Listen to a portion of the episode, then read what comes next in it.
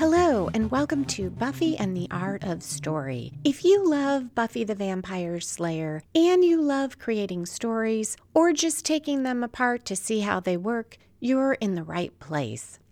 I am Lisa M. Lilly, author of the Awakening Supernatural Thriller series and the QC Davis Mysteries, and founder of WritingAsASecondCareer.com.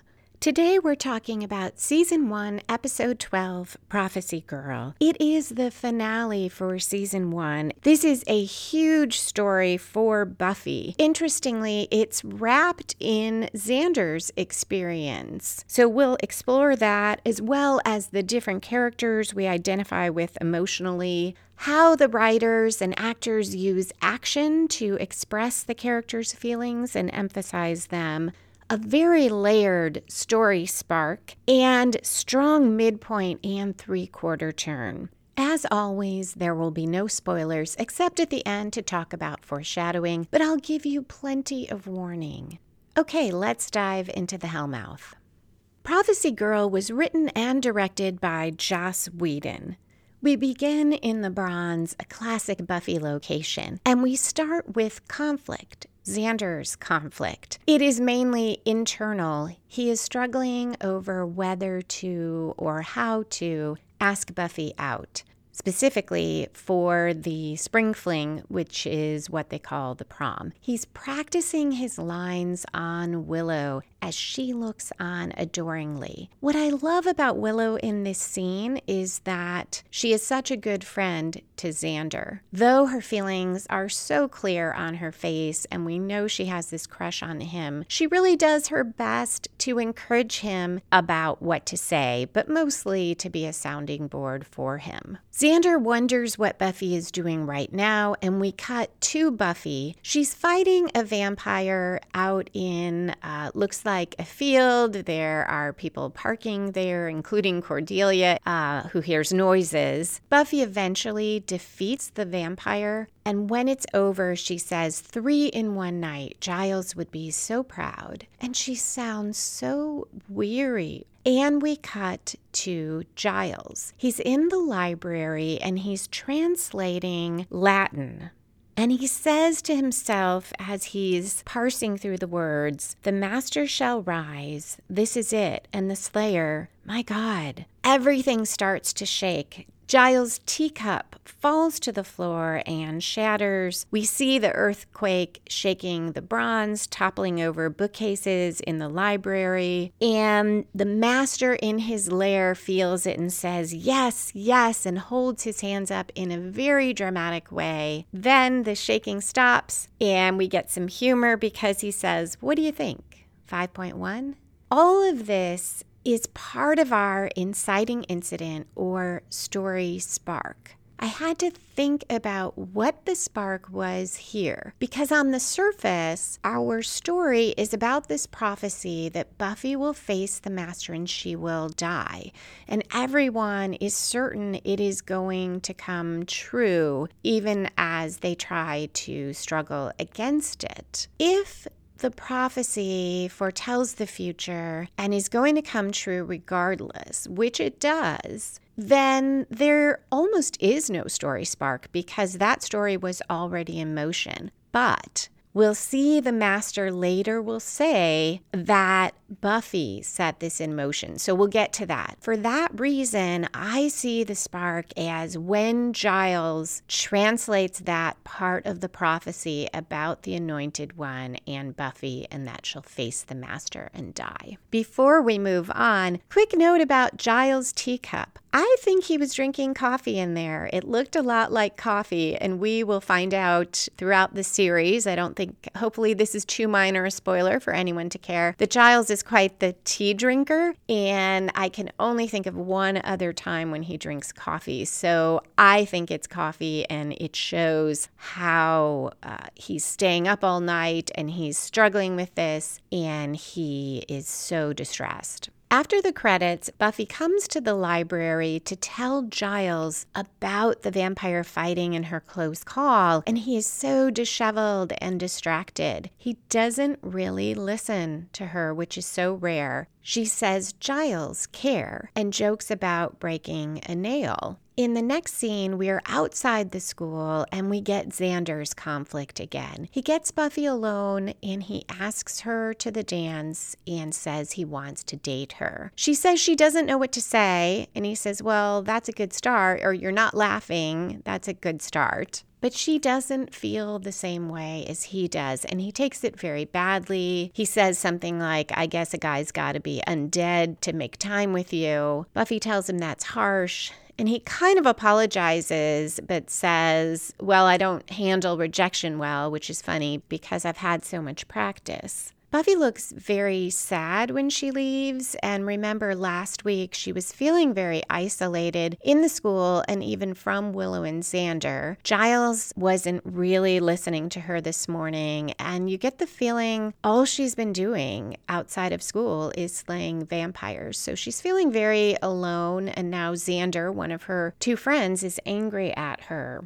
Having Xander's perspective so strong in this episode shows one of the strengths of the show. As I've mentioned before, we have different characters that different people can identify with and that we all can identify with for different reasons. So in Xander, you get, I don't want to say every man because I'm not saying every guy or every person is like Xander, but he is the one who has no special powers. Here, yes, Willow is an ordinary girl, but it is clear she is super smart. She's really good at research. And Xander is really struggling kind of with everything. So he is that person who, yeah, he reacts badly. We'd like to see him handle it better, but he's very, very uh, flawed, and he is one entry point in this series. And in this episode, we get so much emotion from each of the characters. We also have Willow and her feelings about Xander, and later her feelings about what's happening in the world. We have Giles and his fears about losing Buffy. We don't get Angel's emotions quite as much, but you get his anger this prophecy and his devastation at losing Buffy. And of course, we have Buffy herself, who is struggling both emotionally and with first the slaying and of course the prophecy and this is the best type of story to me because it, while it includes action, it is about the human story and the feelings of Buffy. We are back in the library, and Giles is on the phone and he's saying, I need to see you. I understand. Come after sundown. And we realize he's talking to Angel, which tells us, though we don't yet know what that prophecy says, it tells us how important it is. I just don't picture Angel even having a phone. And the idea that Giles would call him when normally he just sort of turns up tells us how serious this is. Plus, Giles' appearance, because Jenny comes in, she overhears him, and she comments on him wearing the same clothes as the day before. She knows something is going on. People have been sending her reports of things like a cat giving birth to a litter of snakes and some messages from a monk about the anointed one. This further rattles Giles because he and Buffy both believe that she killed the anointed one when we find out the full prophecy, we'll understand why he is so spooked because the idea that the anointed one was gone probably was giving him some small amount of hope that this prophecy would not come true. Jenny wants to help, and we get another nice moment. We saw so much of this in the pilot where we get some quick exposition, but it is through genuine conflict. So it works on both levels. So here we have Jenny offering to help. Giles says, I don't know if I can trust you. And she says something like, I helped you cast that demon out of the internet. I think that warrants some trust. So, for those who haven't caught an episode with Jenny in it, we get a very fast sense of who she is. She's gotten all these reports about things. We know it's something about that she is involved with magic and that she cast out a demon. So there is a reason Giles should trust her. But we also know that he doesn't. We next see Cordelia with her new boyfriend. They're being very cute and happy, and she's kind of uncordelia like. She seems so relaxed. And she asks Willow to help her at the bronze to get ready for the dance, something with the sound system. Willow says yes, but she's distracted. She sees Xander in a classroom, empty classroom, throwing a ball against the wall, very unhappy. He tells her what happened with Buffy. He's upset, and then he says, Hey, I know. You and I'll go to the dance together. I love Willow here. She is so strong. And she says, No. Do you think I want to go to the dance and watch you wishing you were with her? You should know better. And she's very quiet about it and very firm. She takes care of herself and she points out what he has done in taking her for granted. This works on two levels. It works if we think that Xander does recognize Willow's feelings for him. It also works if he doesn't, because she has been being this great supportive friend and he does take her for granted and it's it's like an afterthought. Oh hey we'll go together. They have always done so many things together. Even if she didn't have feelings for him it's just sort of a oh you can help make me feel better going to the dance without him thinking about her at all. We're now just over 14 minutes in. So sometimes we would see the one quarter turn in the episode coming earlier in a book or a movie, it almost always comes right at the one quarter point through the story. And actually, I'll back up. Some some books will put it about a third of the way through. In TV, it varies, I suspect, because in network TV we have the commercial break issue. But regardless of where it is, what matters is that it turns the story in a new direction and it is something outside the protagonist. And here we have have exactly that because Buffy overhears this conversation between Giles and Angel. If she hadn't overheard, it's possible Giles wouldn't have told her of the prophecy. At the very least, it would likely have played out differently because he might have found some other way to tell her. As it is, she hears this conversation, which is another great example of getting information to the reader through conflict conflict and it makes the reveal of exactly what this prophecy says so dramatic. Giles is saying it's clear what will happen. Angel is arguing with him. Giles says he's read the text, the codex, and Angel says, You're reading it wrong. This pushback from Angel and his refusal to believe the prophecy forces Giles to speak angrily and so strongly in a way that perhaps he would would not have done even to Angel, that he might not have wanted to say aloud this way to himself. But he says, I wish to God I were, but it's very plain. Buffy will face the Master and she will die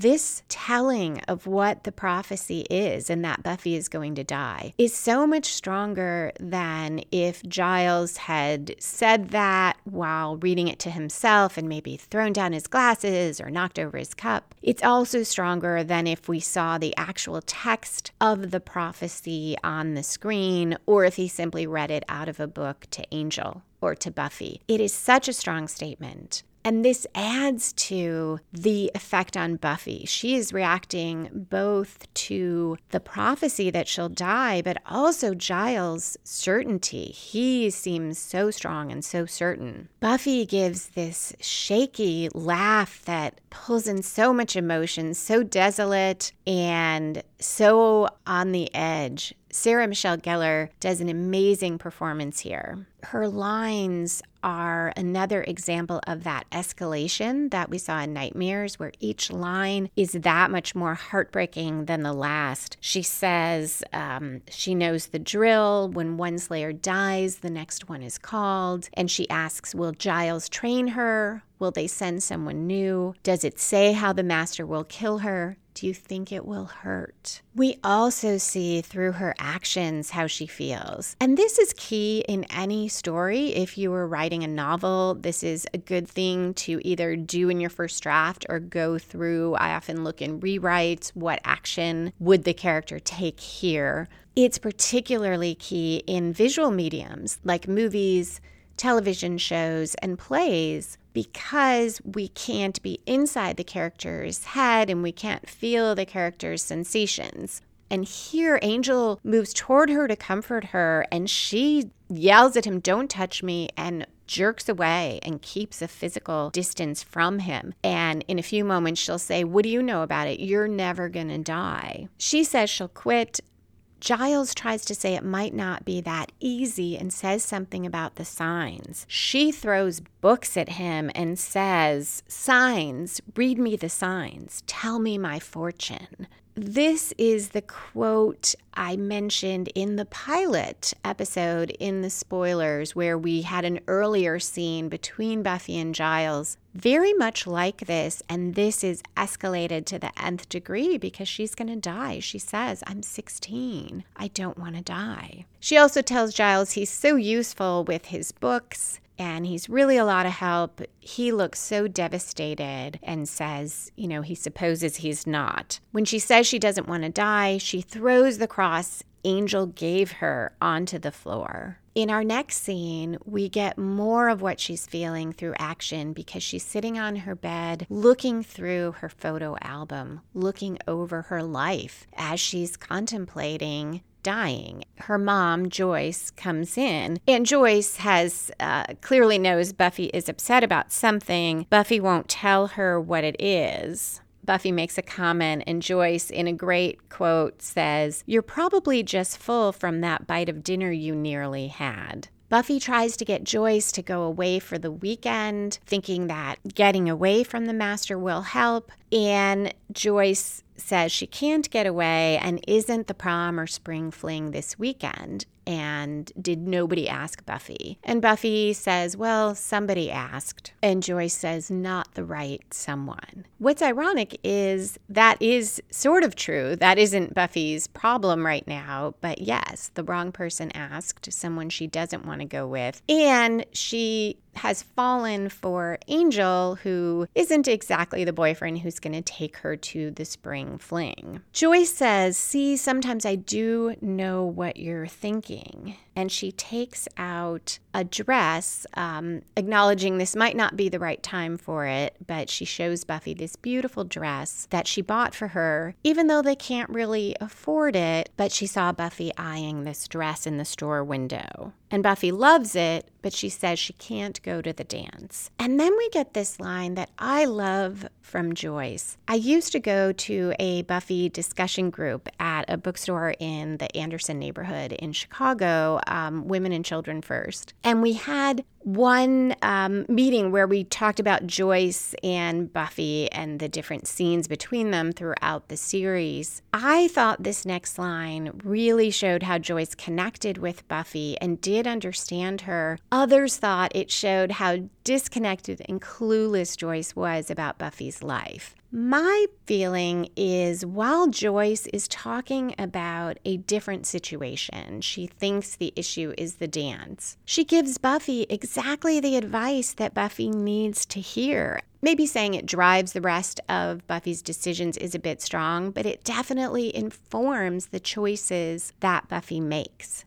So when Buffy says she can't go to the dance, Joyce says, Who says? Is it written somewhere? You should do what you want. This goes right to is it written somewhere in the prophecy? Yes, it's written. And we'll see Buffy echo that at the end when she's talking to the master. For now, we switch to Cordelia and Willow in the school, heading for the audiovisual lab because Cordelia's boyfriend never showed up. I think he was supposed to be there for a sound check and he did not show up. And she's mad or trying to be mad. She normally would be, but she likes him so much that she thinks it's cute. The there's a window in the door they look through and at first it looks like there are a group of students watching cartoons. Willow and Cordelia go in, though, and realize these students have been slaughtered. There's blood everywhere. And there is a bloody handprint on the TV, and we see it with cartoon dancing pigs behind it. Such a strong visual of what has happened. At Buffy's house again, she is trying on the dress, looking at herself in the mirror, looking wistful. Joyce calls to her and says there's something on the news about Willow. We next see Buffy in Willow's bedroom. Buffy's wearing the dress with her leather jacket over it, probably the jacket Angel gave her. Willow tells her what happened. Willow is so shocked and stunned and she says i i have seen a lot of things but this was different. And she says something like it wasn't our world anymore it was theirs. What are we going to do? This is 22 minutes 39 seconds in so almost exactly at the midpoint. And buffy says what we have to. And we know she has decided that she will face the master, even though she'll almost certainly die. This to me encapsulates the theme of the show. There is no higher power telling Buffy to fight. There's no, she's not acting out of some threat of punishment, eternal punishment, like you might find in many religions, or eternal reward. She doesn't know. She does what she does because she can and because she doesn't want to live in the world where it's theirs, where what Willow says, it's not our world anymore, it's theirs. Buffy has the power to try to change that, to fight, and her philosophy, whether she says it or not, is that better to fight and probably die than to live in that world and not try to change it. She cannot live with that. Right before she leaves, Willow says, I like your dress. Buffy looks down like she forgot she was wearing it, and she tells Willow to take care. And the way she says it, we know that she does not think she will see Willow again. Back at the library, Giles and Jenny are talking about the Anointed One being a child. Giles quotes the prophecy where it says, The Slayer will not know him, and the Anointed One will lead Buffy to the Master. Buffy comes in, once again having overheard, and says, Okay, I'm looking for a kid. She and Giles argue because Giles says, I've been among my books too long. I am going to face the master. You're not. I need to be out there doing this. Buffy can't talk him out of it, so she punches him and knocks him out, tells Jenny to think of something cool to tell him, uh, to tell him that she said when he wakes up. Jenny says, You'll die. And Buffy says, Maybe she will, but maybe she'll take the master with her. Outside, it's dark. The anointed one comes up to Buffy. He says, Help me, pretending to uh, be this helpless little boy. And she says, It's okay. I know who you are. I have always wondered is this part of what changes things? Because it says she will not know him, and she does know him. And I also like that because if that's true, that is something that Giles did to help her by telling her who the anointed one is and who she's looking for. Back in the library, Xander and Willow get really angry and upset at Giles that Buffy has left. Uh, Xander, in particular, says, How could you let her do that? In a great quote of the episode, Giles says, As the soon to be purple area of my jaw will attest, I did not let her do anything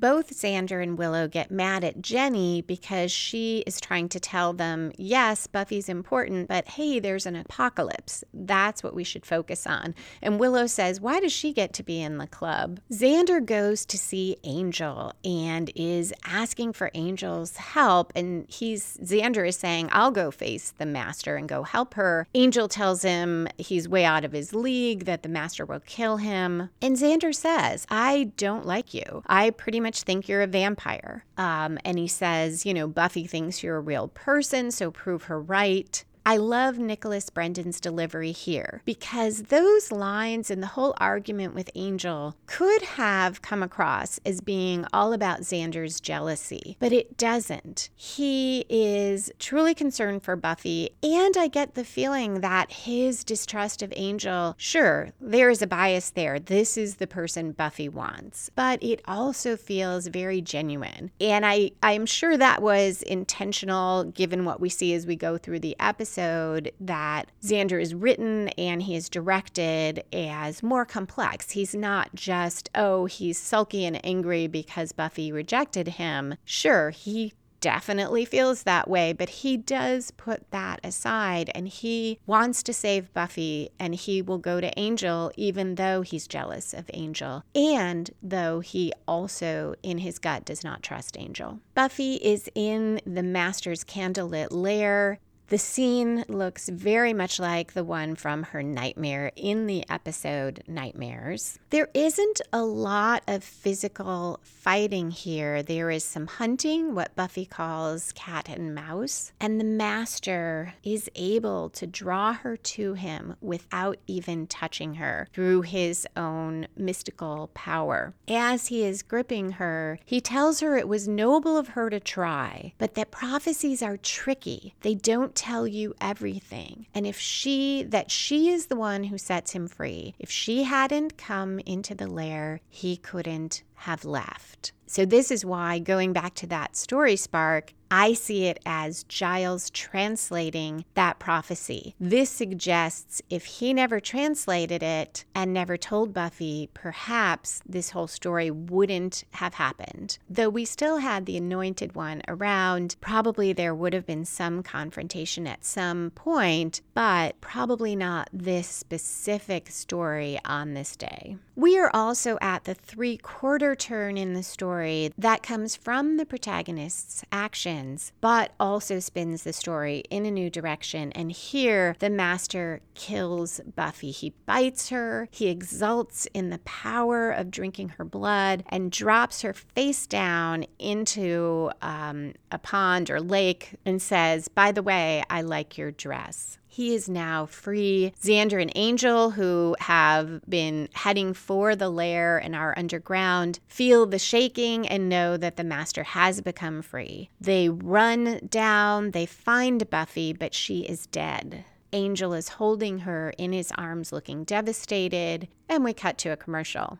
When we're back, Xander is saying, you know, CPR, we need to try CPR. Angel can't do it because he has no breath. So Xander revives Buffy. These scenes echo parts of the story structure, the hero's journey. At some point, I'll have to go through because probably this whole episode does, but the ones that struck me in particular, there's a point where the hero goes to the inmost cave. And this can be literal. Here, Buffy is in a cave, or if you think about one of the Star Wars movies. I want to say Return of the Jedi, where, or maybe it's Empire Strikes Back, where Luke literally goes into the cave and he doesn't know what's in there. It is the hero facing something that she has avoided to this point, something the hero has been fearing and dreading. So we have that here. And the next scene is typically a death, and it can again be metaphorical or literal literal. Here it is literal a death and a rebirth, so that the hero goes back into the world with the elixir or the Holy Grail or whatever it is. We have that very literally here. And Buffy says, I feel different. She says, she feels strong and she is not any longer operating out of fear. She heads for the school. She kicks a vampire on the way. She is no longer afraid of the master. Jenny and Willow are caught out in the parking lot behind the school. They have been going out there to go to the bronze because they and Giles thought the Hellmouth would open there. The master is supposed to get free and open the Hellmouth and end the world. There are hordes of vampires vampires coming toward them. And they realize the Hellmouth must be in the school because all the vampires would be coming to the Hellmouth. But more important, they're in great danger. And it's just the two of them. When Cordelia drives up in her car, they get in and say they need to get to the library. Cordelia drives right through the double doors of the school, down the hall, and crashes at the library doors. I love this because Cordelia is so strong and acts so quickly without asking any questions. She gets it. She may not know the details, but she knows what to do. The master is on the roof above the library. There is a skylight. He is calling forth the Hellmouth. Inside the library is chaos, vampires, parts of the Hellmouth breaking through these like snaky little arms that are grabbing at people, and then this three headed slimy monster with teeth. I'm never sure if that is the actual Hellmouth or the Hellmouth is, is the opening, but anyway, it's pretty awful. Lots of screaming, running, fighting. It does not look good. Buffy leaves Xander and Angel outside the school as a line of defense, goes up on the roof, and comes up behind the master. Much as she did not hear him in the lair behind her, he does not register that she is there until she says something and he turns and says, You know, you're dead. And in a great quote, she says, I may be dead, but I'm still pretty. And if you listen to other Buffy podcasts, you probably know this is where the title um, comes from for one of them, Still Pretty. And I, I love that. The master then says uh, that it was written that she died. And I feel like this is a little callback to Joyce saying, Is it written somewhere? And Buffy telling Buffy to do what she wants. And Buffy says, What can I say? I flunked the written, which is another fun quote. She pretends to let him draw her over and he grips her throat. So he thinks he's winning. Then she insults him and breaks away and does a flip over him. This is a nice callback to the pilot where we saw a fair amount of Buffy doing her uh, somersaults and flips and acrobatics. In the DVD commentary, Joss Whedon mentioned that that was pretty close to the end of that. Like, we definitely see Buffy fighting throughout the season, but we don't see her doing so many of these sort of gratuitous flips that don't really um, don't really accomplish anything. So here we get this flip and somersault. I guess it does something because it gets her on the other side of the master. She grabs him, um, or actually he grabs her again, but she is clearly in control. She's looking down behind her through the skylight and sees this big shard of wood from either one of the tables or the bookshelves or something. And she flips the master over and he plummets down and lands directly on that shard of wood and he is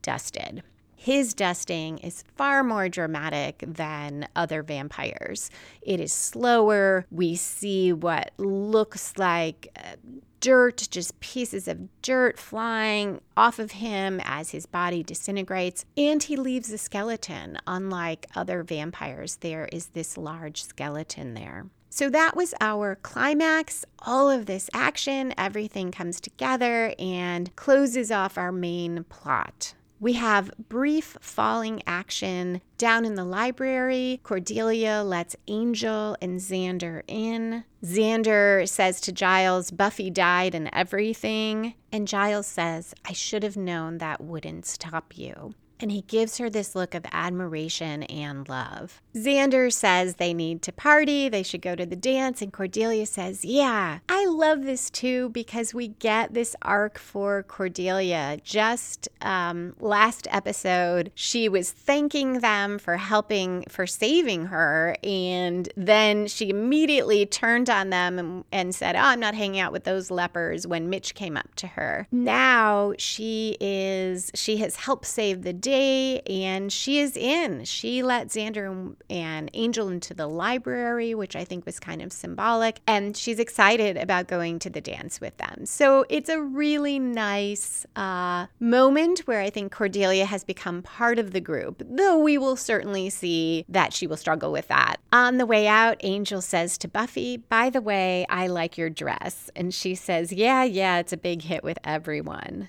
This is what's known as a three beat when you come back to um, here, it's a line of dialogue, and it is said three times I like your dress by three different people in very different circumstances and in very different ways. And each time it has a different meaning in the story. So we have Willow saying it and it's sad. And then we have the master being kind of sarcastic. And now we have Angel saying it in the context Buffy would have liked in the beginning of the episode when she was feeling sad and probably thinking about how Xander asked her to the dance dance and now he's mad at her. And on some level, thinking about how Angel was never going to take her to the dance. And here it is, he's saying, you know, by the way, I like your dress. And at this point, it just doesn't matter. We end on a long shot of the master skeleton in the library. So it's it's leaving a little something eerie at the end after our hero has great triumph and celebration. Other than spoilers, that's it for today's episode episode. If you'd like to connect or send me your thoughts about Buffy or the podcast, you can tweet me at Lisa M. Lilly. That's L I S A, M as in Marie, L I L L Y, hashtag Buffy Story. You can email me, lisa at lisalilly.com. You can also find my fiction, including mysteries and supernatural thrillers, at lisalilly.com, or visit writingasasecondcareer.com for articles on writing, time management, and publishing. If you're not sticking around for the spoilers, thank you so much for listening, and I hope to see you again next Monday.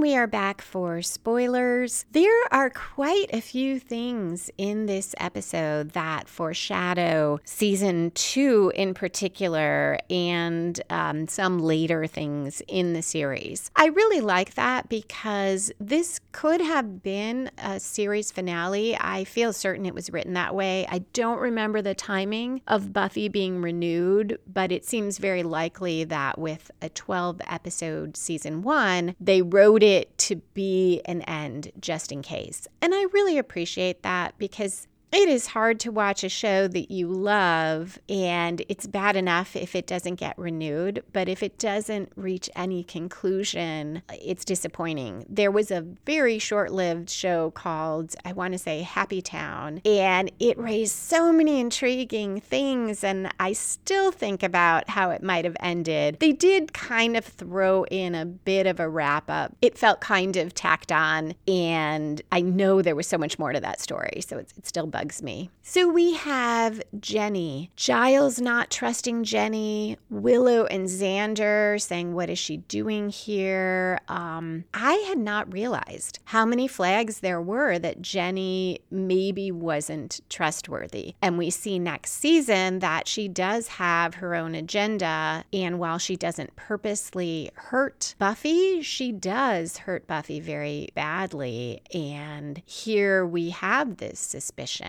I'm uncertain about what Jenny, how genuine Jenny is being because when she finds out Buffy is the Slayer, she says, Oh, that's the one thing that surprises her that Buffy is the Slayer because she's so little. And I wonder about that because if Jenny was sent to watch Angel, wouldn't her family have told her that Buffy is the Slayer? Or maybe they don't know. I don't know about that. That makes me wonder if the writers knew there'd be something about Jenny, but perhaps not quite what yet or maybe she is pretending but i i feel like the performance doesn't suggest she's really pretending. Perhaps she was told to play it either way. We get a quick uh, foreshadowing for giles when he says to buffy i've been in the books too long something like it's you know it's been too long since i've been in the real world and fighting. So i guess this does give us a hint that perhaps giles wasn't always the book guy because we definitely find that out next season that he had uh, quite a past and dabbled in the